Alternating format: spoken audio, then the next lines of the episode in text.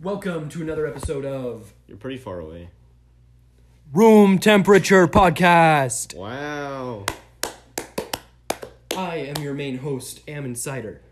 Joining Am Insider is your other main host, me. And Donovan with us, Park. With, with, with, with us, with us today, Noah Cloud, That's right. Noah, the the man, the myth, the legend, the the Noah. the cloud. All right, we're not going to waste any time. We're pretty much going to jump right into it. Yeah, we already kind of pre or not pre-recorded. Well, actually, yeah, pre-recorded. Yeah, this, Um, this is out of order. Yeah, we just uh, recorded our conversation. Like we kind of started recording in the middle of it, so It's going to be like a game. You got to figure out. yeah, there's not a lot of context. But uh, I believe in you. I think you can figure it out. Yeah, and you know, without further ado, let's get right into it. That's right. Memorial goodness in the world. Here, here's what I say.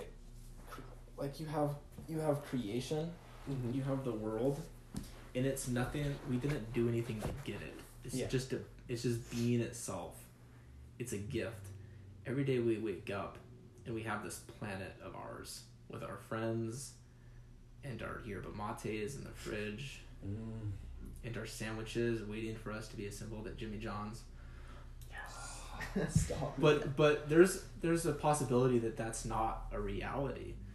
That every day we wake up and it's just not not a thing.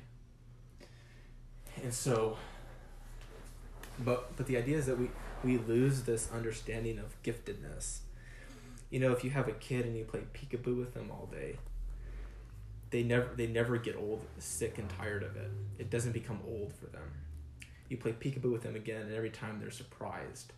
There's something in that childlike innocence that receives things as be as just being as a giftedness and every time they're surprised right? But over over time the sun rises every single day and it's as if the creation is saying peekaboo to us. But we we lose its its sense of splendor so to speak the sun rises every single day and that in itself is a miracle.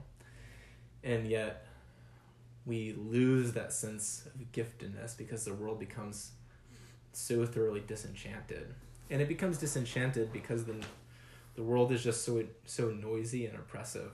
Like i'm sure if you if you didn't have to worry about working a job and you didn't have to worry about getting money to provide for yourself you would you would encounter the world as more of a gift. Mm-hmm. or if there wasn't so much noise all the time and things to do and agendas to you know cross out that you could just be yourself and uh, You Welcome can create what you want to. yeah and that's what kids are. Kids are born in the world without any like immediate task. We don't like kids not born and we don't say hey do this or do that. Like the, we just the kid just is It makes you wonder. I don't know. I guess back to objective good and bad. Yeah, if you're thinking about it, a kid's born and they don't they don't have really any biases or anything like that. Yeah. So as they grow older, they're influenced by other kids who've grown older. yeah You know, it's it's like okay, so what? Kids are born without bias, and then they grow up and they start to get bias. But we were all born without bias, and then it, I guess, it just kind of comes to us what's good and bad. And it's kind of what you're talking about before. yeah yeah there's a french anthropologist his name is rene girard and he makes the claim that all desire itself is mimetic all desire is learned and imitated and shared um, so It's like you learn learn what's desirable or not desirable. yeah from from other beings like the social interaction is itself a cate- a catechism it's pedagogical it teaches us Oh, those are two very big words. I don't know what I don't know what either of those. I'm gonna pretend that I know what those mean. Yeah. yeah but but but our our, our, our interactions with one another are instructive Mhm. They, they teach us what to desire and what not to desire. And he makes the claim that all human violence and sacrifice stems from when two people want the same thing Mm-hmm. and then they can't have it. And so they conflict. I've heard of that. Or not only can they not have it, but they both maybe they both can have it, but they work with the assumption that they can't. Mm-hmm. That they both can't have it. Um, Hmm. when I was in uh, a freshman at high school, this is the summer before that semester, we had a whole bunch of missionaries from Maryland come over, a whole bunch of girls, and uh, I had one guy, uh, his name is Jake from Canada, and uh, the like the second night, Can I just, you know, Jake sounds like a douche. I'm just gonna defend you right now. okay, I don't know what's gonna happen in this story, but you're Jake better. is a douche. yeah, you're better than Jake. Jake, yeah, I don't like Jake. Oh, cool. So I the, it. the the second night, um, he's staying in my room and he's staying on my brother's bed. We're on, we're on a bunk bed and I'm on the top bunk That's right. and we're just kind of like staring at the staring at the ceiling or the wall in the dark, just reflected on the day. And Jake said, "Hey, did you think any of those girls were cute today?" And I said, "I I don't know." That would act. In reality, there was one girl that I did think was really cute. Her name was Shannon, You know, Uh, Jake, but- yeah, but but Jake didn't know that. Um, He's stupid. it's freaking Jake. and uh and uh and, but but jake he said oh i like this girl olivia Oh. And um i said okay i said well now that you think about it i i do like i do like shannon right and for the rest of that trip for the next seven days jake would not talk to olivia he would only talk to shannon Jake is a douche. and it really I pissed knew it. it really pissed me off. Yeah, and we had an open mic night at the coffee house, and uh, and he went up there and he says, "This is like the day before everyone left." He said, "Hey, I, before we leave, I wrote this song, and the song is for Shannon." That son of a And bitch. sang sang the song, and of course, you know, she fell in love with him, and she didn't talk to me. Oh, Dang. But but whenever I read Rene Girard, I'm reminded of that moment, and that caused a lot of conflict for Jake and I. Like we stopped talking from that day. We never talked again. And I saw him one other time when he came back from Canada, and uh, I just refused to even like look him in the him the eyes cold shoulder. because it, he, yeah, he just pissed me off. But wait, is he still with Shannon? no, they don't talk anymore. That would have been sick, hilarious yeah. if he like married Shannon. No. Yeah, Shannon just got married last year to another guy. In fact, uh, Shannon and I started talking again. Uh, this is about three years ago. Um, but then she told me we needed to stop talking because she found another guy in Oh. North Carolina. Dang. Um, and after she said that, like a month later, two months later, this guy proposed to her, and I saw the photos on Facebook. And he's a pilot. He Whoa. flew. He flew his plane with her, and then like carved in like the haystacks or whatever was like, "Will you love me?" Lol. I know, it's pretty ridiculous. Yeah, that guy's also a douche. Shannon has Yeah. terrible taste. Sorry, Shannon. There's objectively hot men. Oh man, dude. That's- that, that sucks. Yeah. Hmm. But oh, but I go further. Okay, he says all deities, all gods themselves, stem from a violent encounter that was that was so intense that it brought a sort of ecstatic and transcendent peace. So, like Thor, for instance, he would say that that Thor was a martyr. He was a human being who actually lived on the earth and there was violence between him and someone else and he got killed but it brought such peace and like um like uh, group um Cohesion. group cohesion and solidarity that they memorialized his death with with stories. And over time those stories adapted. Um so he says that all the gods over time um, be, or all the all, all these sort of primordial violent events, these sacrifices became gods, and in his research, he actually um, he was he was secular, but he converted to Catholicism, because after he read the story of the crucifixion of Christ, he he said that that was the the true myth, that it revealed all the other myths for what they were, because here you have a man who was sacrificed and he was innocent. And through his death, we memorialize him as a God. So Jesus is this sort of this turning point in history where we realize that the victims are all innocent. And and the guilt lies not with the victim but with the perpetrator of, of injustice. And uh and and we see that through his death is sort of uh, you know was the this ultimate group peace that was given to the world. Mm-hmm. And so the answer to conflict and the answer to violence is sort of is to identify with those who are oppressed and those who are sort of sacrificial lambs. Um, and again psychologically it's we all want the desire um, to to capitalize to imperialize and to, you know to take control of things.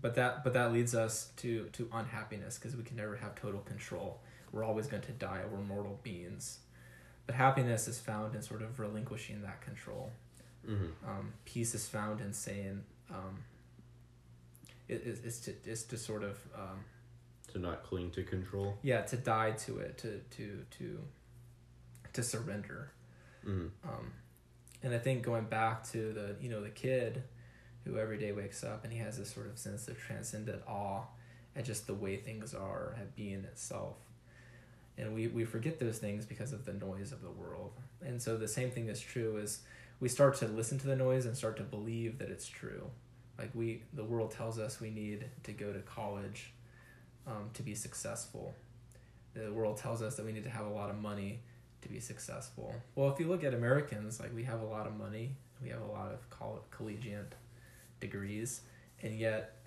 we're increasingly becoming more and more unhappy. Mm-hmm.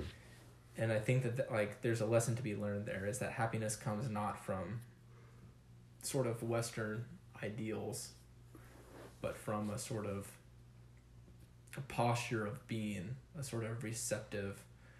Happiness is suffering. Hmm? Happiness is is suffering. Yeah. It's it's what what you said discontentness. Sure. And the word, you know, compassion means to to suffer with, calm meaning with, and passion meaning to suffer. Mm-hmm. And uh, the same word, I think compassion is, uh, don't quote me on this, I think compassion is Greek, and sympathy is, um, I think, no, compassion is Latin, sympathy is Greek, but they mean the same word. Um, to suffer with, and that's that's what love is. Love is to suffer in solidarity and on behalf of another person. The ultimate act of love, the Christians would say, would be when, when the God man suffered with, with all of humanity on the cross, as, by taking on sort of mortal form and, and, and dying with them. With the atonement. Yeah, the atonement is so you would have God in heaven, the Father, and then you have creation, and creation cannot be in relationship with God because of sin and disorder.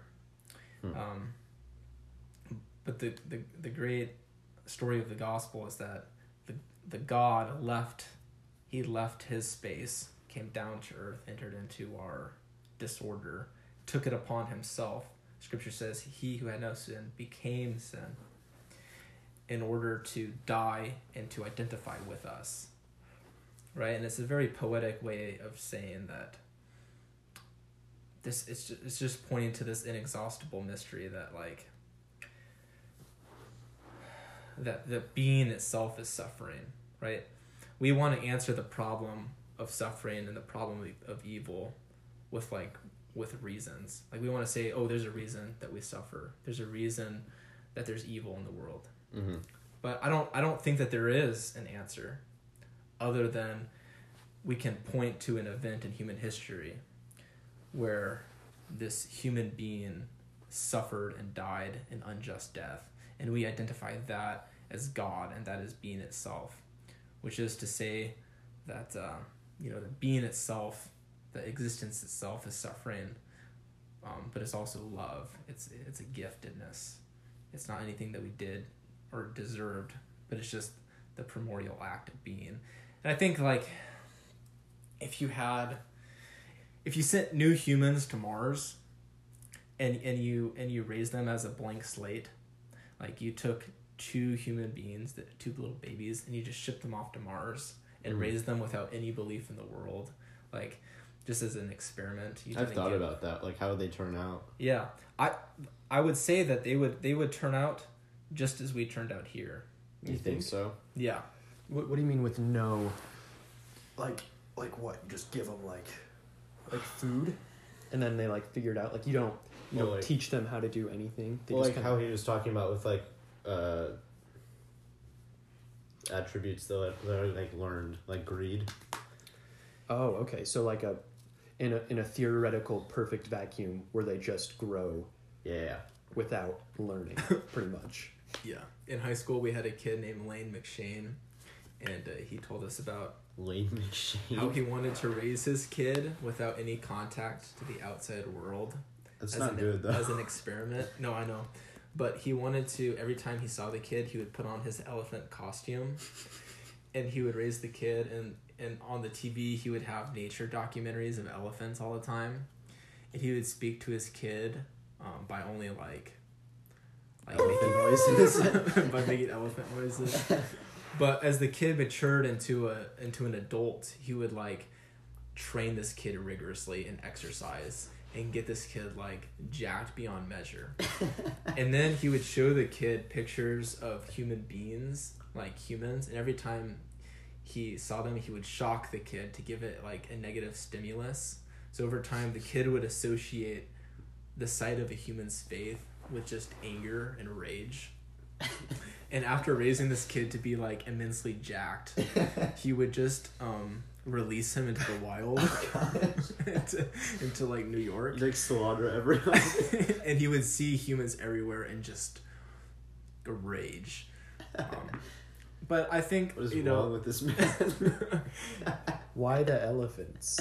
I don't know, but, but but I think what he meant as a joke provides an opportunity for really thoughtful understanding. I know that the uh, the Enlightenment thinkers, I think it was, I don't I don't know if it was Locke or Rousseau, but they believed in a tabula rasa that man was born as this blank slate. mm-hmm. And so there's a lot of been there's been a lot of intellectual debate about whether man is born as a blank slate, and he's purely a product of um, nurture, or whether man, um, in his very nature, has some sort of I think so because like with DNA, like your DNA determines a lot about how are you're gonna be. exactly, and we know that in reality it's a mix of both nature and nurture, Yeah. obviously. Mm-hmm. But I'm saying again, when we're talking about the two children on Mars, they're gonna have very little nurturing, but they're still gonna have human nature. Mm-hmm.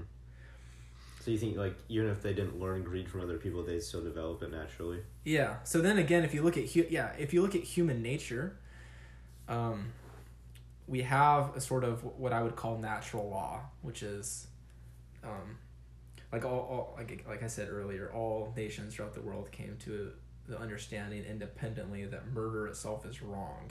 Mm-hmm. Like that's natural law. It's a law that comes intuitively to us. And so if you drop these two young kids on Mars, they're still going to have that natural law in them. And they're going to craft their own narratives, I think instinctively, their own their own faith, their Mhm. own traditions over time as they have children and children and children.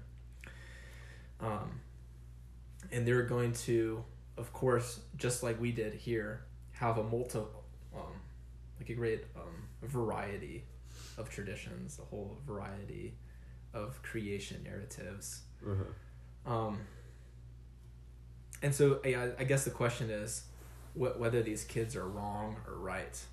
And I don't think it's binary. I think when you look at all the creation stories throughout the world, we can't say that they're that they're necessarily wrong. Um, but I would say that we can we can say that some are more right than others, insofar as how much they um, they relate to reality. So if you look at the story of Noah's Ark, for instance, it, it, it proves a really useful example because throughout the world we have lots of different flood narratives. And in, um, in America, among the indigenous, you have flood narratives. Um, but particularly in, in Mesopotamia, you had the story of the Epic of Gilgamesh. Have you guys heard of that? Oh yeah. It's like the first written story, right? Yeah, the Epic of Gilme- Gilgamesh, it has the same sort of structure, where it talks about there being this sort of this flood, Mm-hmm. um, and then you have this Gilgamesh figure who who sor- sort of acts as this sort of salvific, um, person who takes creation into this into the boat. Um, but going back even further to the creation narrative, you have among the Mesopotamian um, stories, it's called the story of Enuma Elish. Hmm. And the story says that creation was born from this one god ripping open the womb of a woman. He rips her up and sacrifices her, and out of that, all of the cosmos came into being. Mm-hmm. And then you have the Hebrew story of creation, which says, um, in the beginning, um, there was nothing, and then God spoke, and creation came forth out of that. Yeah. And so lots of people read that story as a um, as a counter narrative to Enuma Elish. It's written in context. Same with Noah's Ark and Gilgamesh. It's it's written in response to it, and it's a subversive retelling of it. So whereas Enuma Elish said that creation started out of this primordial violence, in the Hebrew story, you say creation was born out of this primordial peace, where God just simply Out of the spoke. word. Yeah, and then um, you have the same thing uh, with the story of uh, Gilgamesh and Noah. But in, in the in the Gilgamesh story, the gods were much more punitive, and they wanted to, to they wanted to harm man. Mm-hmm. Whereas in the Noah story, yes, um, God destroyed a lot of men, but but he also tried to save man, despite despite that. Um, so when I talk about the kid on Mars, the crafty narratives, yeah, they're all gonna be true to some extent, but some are are more true, and I would say I, that we're we're more born out of a sort of primordial peace than a primordial violence. It's natural for us to to to, To cooperate. to cooperate, and it's only um, it's only as we grow up and, and, and learn greed and lust and violence that uh, that problems start to emerge. What's dark matter made of? Dark matter, I don't know. What's nothing made of? nothing. Yeah, what, I don't It's know. not made of anything. There's nothing. You can't. You can't describe nothing. That's like nothing. talking about darkness, like black. well, I don't know. When you said in the beginning, of color. in the beginning there was nothing. That's it, it yeah, you can't describe an absence of something because there's there's nothing to relate it to. It seems like an impossible concept. That, well, when you think about think about okay, so how can uh, Okay, if you look at our universe, it's, it's, Exactly. expa- it's, it's expanding, no? exactly? But to what is it expanding into? Exactly. That's what blows my mind. Like I literally, maybe it's just because because when you think of that, you just think of more blackness out, outside of it. which which means well, what is that? There, it's it has to be some kind of well, it doesn't have to be anything. It's just my mind Well, trying to comprehend it, and I can only think of of something, yeah, which I guess is just a the limitation of the human mind. yeah. I can't literally think of any nothing, but it makes me. What what is it? Because even nothing is Yeah, something you the can't de- you, you can't even define it. The universe expanding exactly. Where is like when, with the edge of the universe? What is it expanding? Well, in? if you go back in time, you know, as the as the limits of the cosmos shrink, Mhm. Yeah, then what was it? Right? If you go back far enough, wasn't there just nothingness? Or was it just something really tightly packed for always? And if it was always that, then what caused it to explode? don't ask me. Yeah, I have no idea. It's it's an interesting thought though. That that will always nothing. Trying to It was the comprehend word Noah. because the God universe spoke. the universe has to be infinite because or it has to be always be expanding and ha- How can infinity expand? what well I, I don't know I just a, a little a little fun thought is what would the universe be if not infinite you know how could there be a confinement Mm. of space what would be confining it a big concrete wall Oh Yeah, You know? 'cause- So, I don't know. I, I'm not making any points. it's just weird. Yeah, just stating a weird idea. What do you think would happen when you got to the edge of the universe? And if you and if you passed it, see if you, You could passed fa- if you into could- nothing? If you could go faster than than what it was. What would you experience? Like I don't know, does the universe expand at the speed of light? Surely it's faster than the speed of light. Well, there's nothing faster than that. Or we just haven't discovered it. I bet there's something faster than the speed of light. That's fair. I bet there is. Because it's a. Is the universe. It's not slowing down, it's speeding up, isn't it? The expansion of the universe? It's not a constant rate. I got no clue. I don't remember. It's either slowing down or. I'm pretty sure it's speeding up. Well, eventually it's gonna it's gonna compress again. See, I just don't understand Until, intuitively like, how one it could keep expanding. Like naturally, and there's an explosion, it, it slows down over time. Mm. But why is that not true for us? The universe is very big. Time is very. We're, we're fleeting, you know? In the in the scale of the universe. I'm sure we are. I'm sure. Well, what is time? Maybe there is no such thing as time. Well, time's just like a human construct. Yeah, It's not real. Time is. That's is just time like a metaphor? it's like a your metaphor? perception of. I- Um, I'd say so. I mean, okay, here's a question I have: Who decided what a gram weighed, that's it. and what was it? Well, it, it, it- just who decided that our base counting system was 10? It all kind of revolves around, you know, it's because we have 10 fingers. Uh, and a foot was, I don't know, I don't know what a foot was, maybe the length of an arm. I feel like it's just things we see around us. And once we get a You base. think we're based off a system of ten because of our fingers? Yeah, that's exactly why. I watched I watched a YouTube video about it. So it's true. Well, also, it was also talking about another interesting Well, it makes concept. sense though, just because it's convenient. Another interesting concept is a base 12 counting system. Yes, so I've instead, heard of the base twelve. right? Isn't that so My interesting? godfather is a mathematician, and so there's like base twelve timetables even. Yeah, yeah. Hmm. They say it's a lot easier for basic math. But yeah, that's that's the Sounds reason I've heard is because we have a base 10 counting system because we have 10, you know, 10 digits. 12 is a really interesting number too when you get into typology because what you find within again the hebrew narratives is that there's the 12 tribes of israel but Mhm. also if you look into the stars i think there's 12 major constellations right Yeah, I think so. i think there's 12 Because there's twelve constellations for each month, yeah or 12. one one for each month. yeah and there's and there's 12 months What is Yeah. it about 12 that's so special is it just because of the stars Mhm. I don't think it's special. I think it's a coincidence. a coincidence I do. Well three is a coincidence too in a lot of cultures Yeah, there's a lot of numbers that mean a lot of things. but is that a coincidence if it happens all the time Well, okay, I guess it's not. No, I guess there's. You know what really pisses me off is when I watch a Hollywood movie and the guy is trying to do his task and I know when he's gonna fail because he always only ever gets the job done on the third time. you know what I'm talking about? Yeah. Like Karate Kid. I don't know. I I have. I don't know. I have an example. Finding the right Dairy Queen to pick up frozen chicken from. Uh, third time's It's a, always the third one. third time's a charm. I went to two wrong. Not Dairy Queen. Um, Jack in the Box. Jack in the Box. I went to two wrong locations before I found the right store to fucking pick up chicken from. and I was thinking that. I'm like, Were you well, sad about that though? No, I spent two hours Yeah. roaming around Tempe on the clock. Yes. Three's a magic number. That's why three's your favorite number. Although seven's Numerology. Wait, Seven's explain three and seven. explain three because you say ten is because we have ten fingers. Where does three come from? What do you Three's like a perfect number Yeah, how? because I like it. We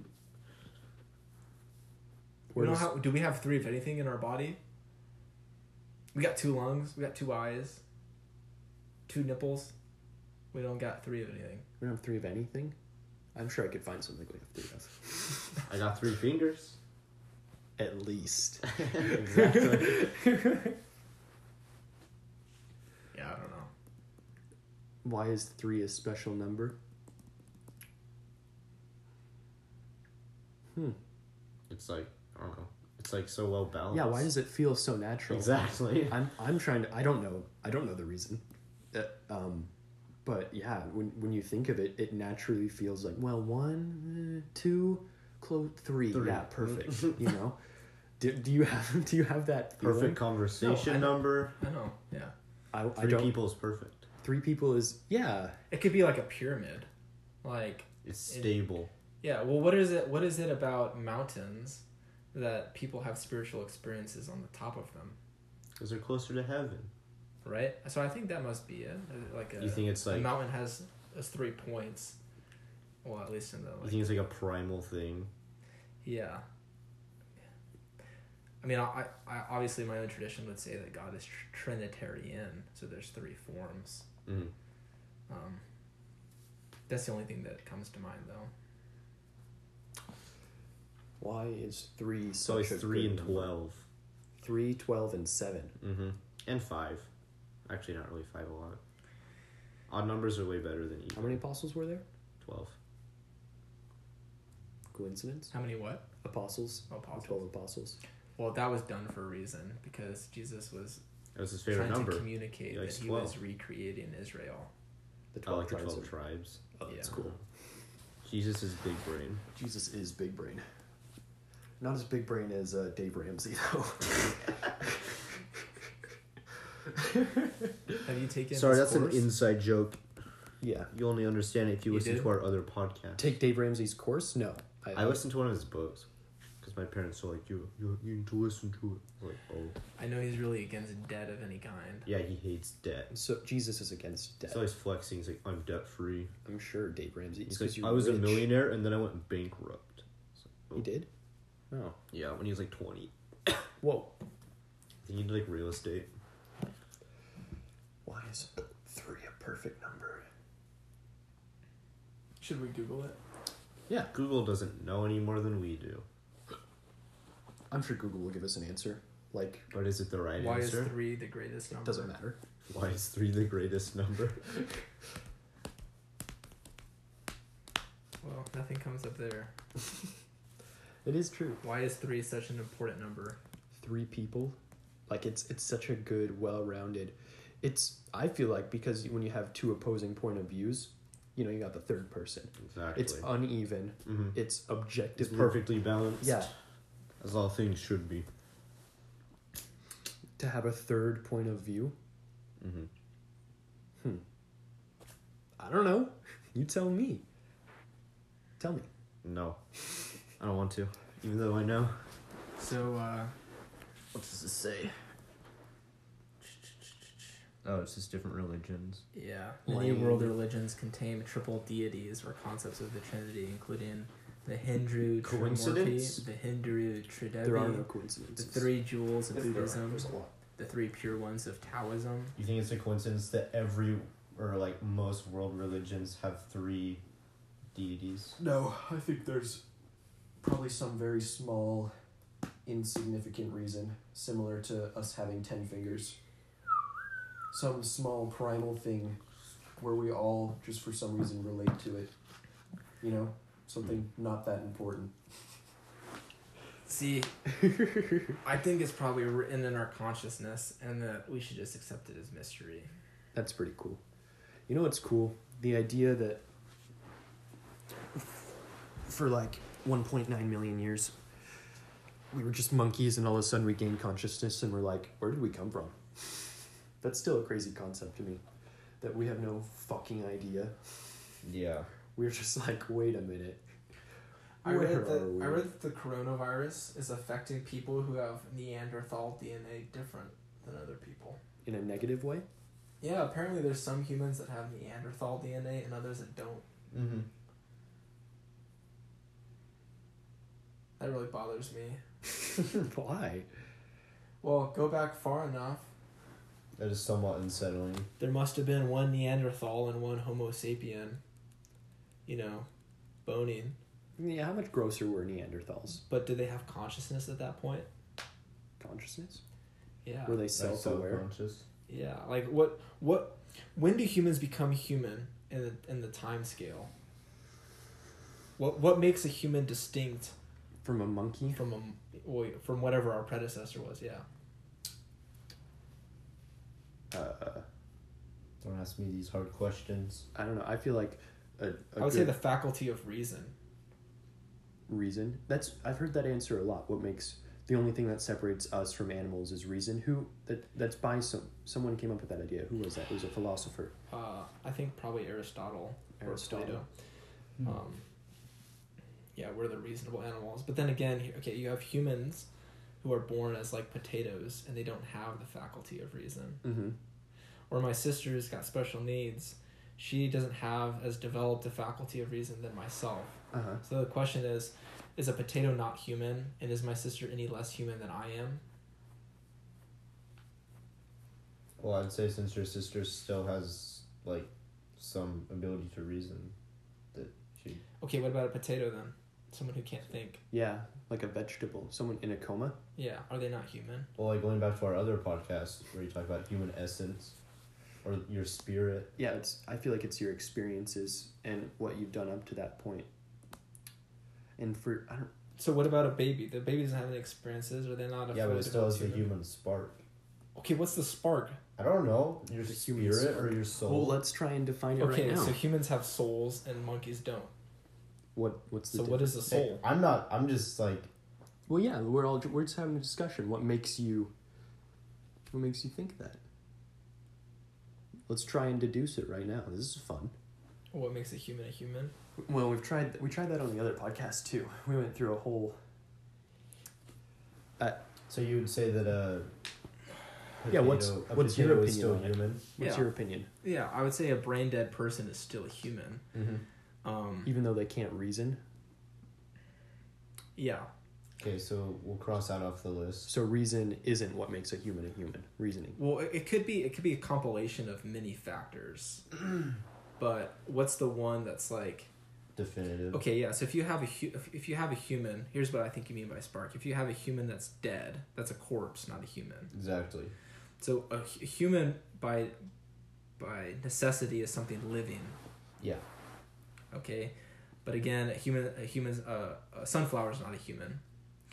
Um, but what what distinguishes um, what distinguishes we're an animal, not a vegetative um, Mm-hmm. being, and what what distinguishes vegetative beings from animals is that am- animals have mobility. Right, a plant can't move in the same way that a dog can or an otter can. Mm-hmm. Yeah. So humans, I, I would have to say like that's one thing that distinguishes them is that they're mobile. So there's like, s- so in the end, there's got there's a, there's several criteria. You don't think there's one It's one a thing. combination. Yeah, I would say that. Obviously, a hum- what distinguishes humans is that they're mammals. Mm-hmm.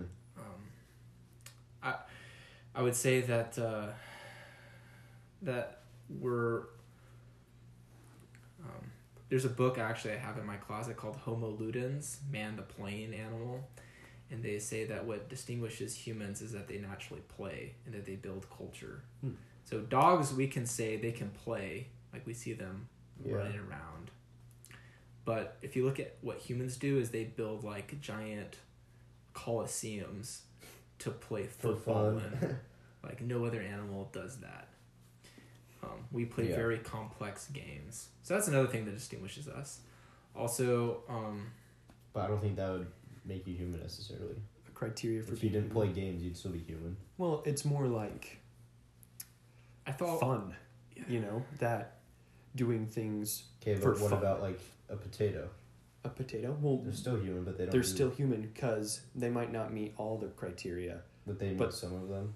Is that is that kind of what we're coming down to? Because yeah, a potato. Well, someone, they don't meet the reason criteria or necessarily the mobility criteria, or the But okay, let's say this: someone who, because in my mind, you think, okay, so let's kill him, right? Let's kill this. Let's kill this potato. But maybe the thing that's keeping them human is that they have the potential to maybe wake up again. oh mm-hmm. yeah yeah yeah. yeah. Because okay, now yeah. okay, now- but see, you have there's a difference between a person in a vegetative state and someone who's brain dead. Yeah. Someone who's brain dead, maybe is not human. I think They'd be closer to like a corpse. yeah, someone who has no chance of reawakening because you know all brain activity stops, but their meat is still moving around. It's kinda it's, gross. it's like a moving corpse. Well, you like, you have a chicken and you cut the chicken's head off, and the chicken runs around still like it's Yeah. it. But it, again, like Is that still a chicken? Is a brain is someone who's brain dead a human? I don't know. I have a hard time. No. Qualifying. It's like a fine line between the uh, human and corpse with that. Well, I've heard a lot of people who are in like comas. They still have a state of consciousness, Oh God. which sounds like hell to me. Yeah. Yeah. Um, dude, I see my sister's fish out here in the living room, and I think, dude, that thing must be living through hell because it's in the same like half foot by half foot I thought about square box with no friends. Just he's got no one to communicate to, and it just swims back and forth, and it doesn't have an arm with which to kill itself. Dude, I read that Hitler Hitler said that I think he outlawed like round fish bowls. Have you heard this? No. Right, let me, Why? Let me pull this up. It had no arm with which to kill itself. Tragic. Dude, this It's oh, depressing. The. It's like what? What's that one book? I never read that book. I have no, I'm. I have no mouth and I must scream. Oh yeah. What's that? Some dis- that's like a dystopian future where AI, or like machines take over the world, isn't it? But it was written. I don't know. It was written like a long time ago. Mm-hmm. Now I want to read it. Okay. Do you know what I'm talking about, Noah? No. That book. What's the? No, I don't know. Like I have no. ah, I'm butchering the name. I don't know which part comes first. No, here it is. Adolf Hitler thought it was cruel to put goldfish in a round fish bowl because it gave them no corners to hide in. He then passes a law prohibiting the buying and the use of round fish bowls. and then, you know, And then gases killed a lot of Jews. Jews. Wow, Hitler. Oh, was Hitler a vegetarian? Yeah, I like I've heard that like he was like like super wholesome in like some aspect. Like he loved his dogs a lot. he was like vegetarian and stuff. An examination of Hitler's remains carried out by French scientists in 2017 found no traces of meat fiber in the tartar of Hitler's teeth. The tartar. Tartar. I like tartar better. tartar. Tartar. What was I googling? Oh, Uh, no longer human. the I have no mouth and I must scream. You know, oh yeah, there's no longer human is a book that I read.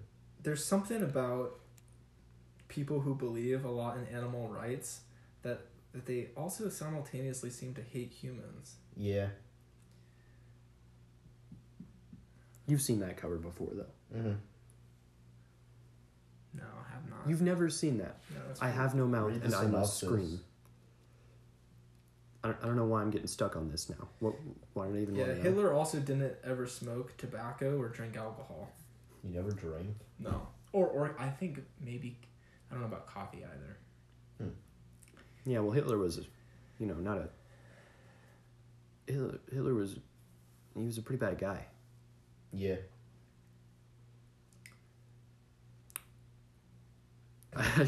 now I just like watching the lines. on yeah. Stop. Sorry, I'm sorry. And I'm gonna scream synopsis. Now I'm reading the summary of this. That's oh, that's still images. Have you guys ever played the Wikipedia game where you start off on a page? Yes, dude, we got from Oreos to Jesus. Do you guys want to play that right now That is a fun game. or later? Later. Should we play it on the podcast? No, that's pretty no, boring. that's boring. We should probably just wrap this one up. I think What it's are we about at right now? Forty-two minutes. That's not too And then when we add an intro, 'cause Yeah. we kind of just Yeah, we're probably we gonna do just- a fade in. Yeah, yeah, let's be like a uh, little introduction. This is Noah. And Yeah, this so is just a little segment. well, uh, I think Thank was you guys for having me on. yeah. Of course, Noah. Thanks for Love the to have you again. Although I'm a little jealous, your last guest got an hour and a half. Do you want an hour and a half? yeah. We can keep going as long as you want. No, I'll just join another time. Yeah. You're just gonna keep being jealous. Well, we can have multiple parts to every. I'd like to have people on multiple times. Oh yeah, for sure. Cool. Sweet. Well, Well, Noah. you. th- yeah, thanks for. uh thanks for the conversation. Yeah, you thanks really for the enlightenment. you carried the conversation. I liked the little anecdotes along with your stories, like or along with your uh, philosophy. That was interesting how you sprinkled in a little bit of personal experience, Mm. like with uh, what's that guy's name? Jake. Jake. And, All my uh, homies hate Jake. yeah, I hate Jake. but that was that was pretty fun. I say we should do that again. Yeah, that was a solid conversation. And uh, well, With that, you know, and as always, don't take advice from anyone else but us. that's right. Wait, no. Do you have any parting words? Any uh, knowledge to drop? As you wake up tomorrow, open up your window and be reminded that the sun does not belong to you. You belong to the sun. Interesting. Is that a okay? All right. Bye. Love See you you guys. next time. Bye. Bye.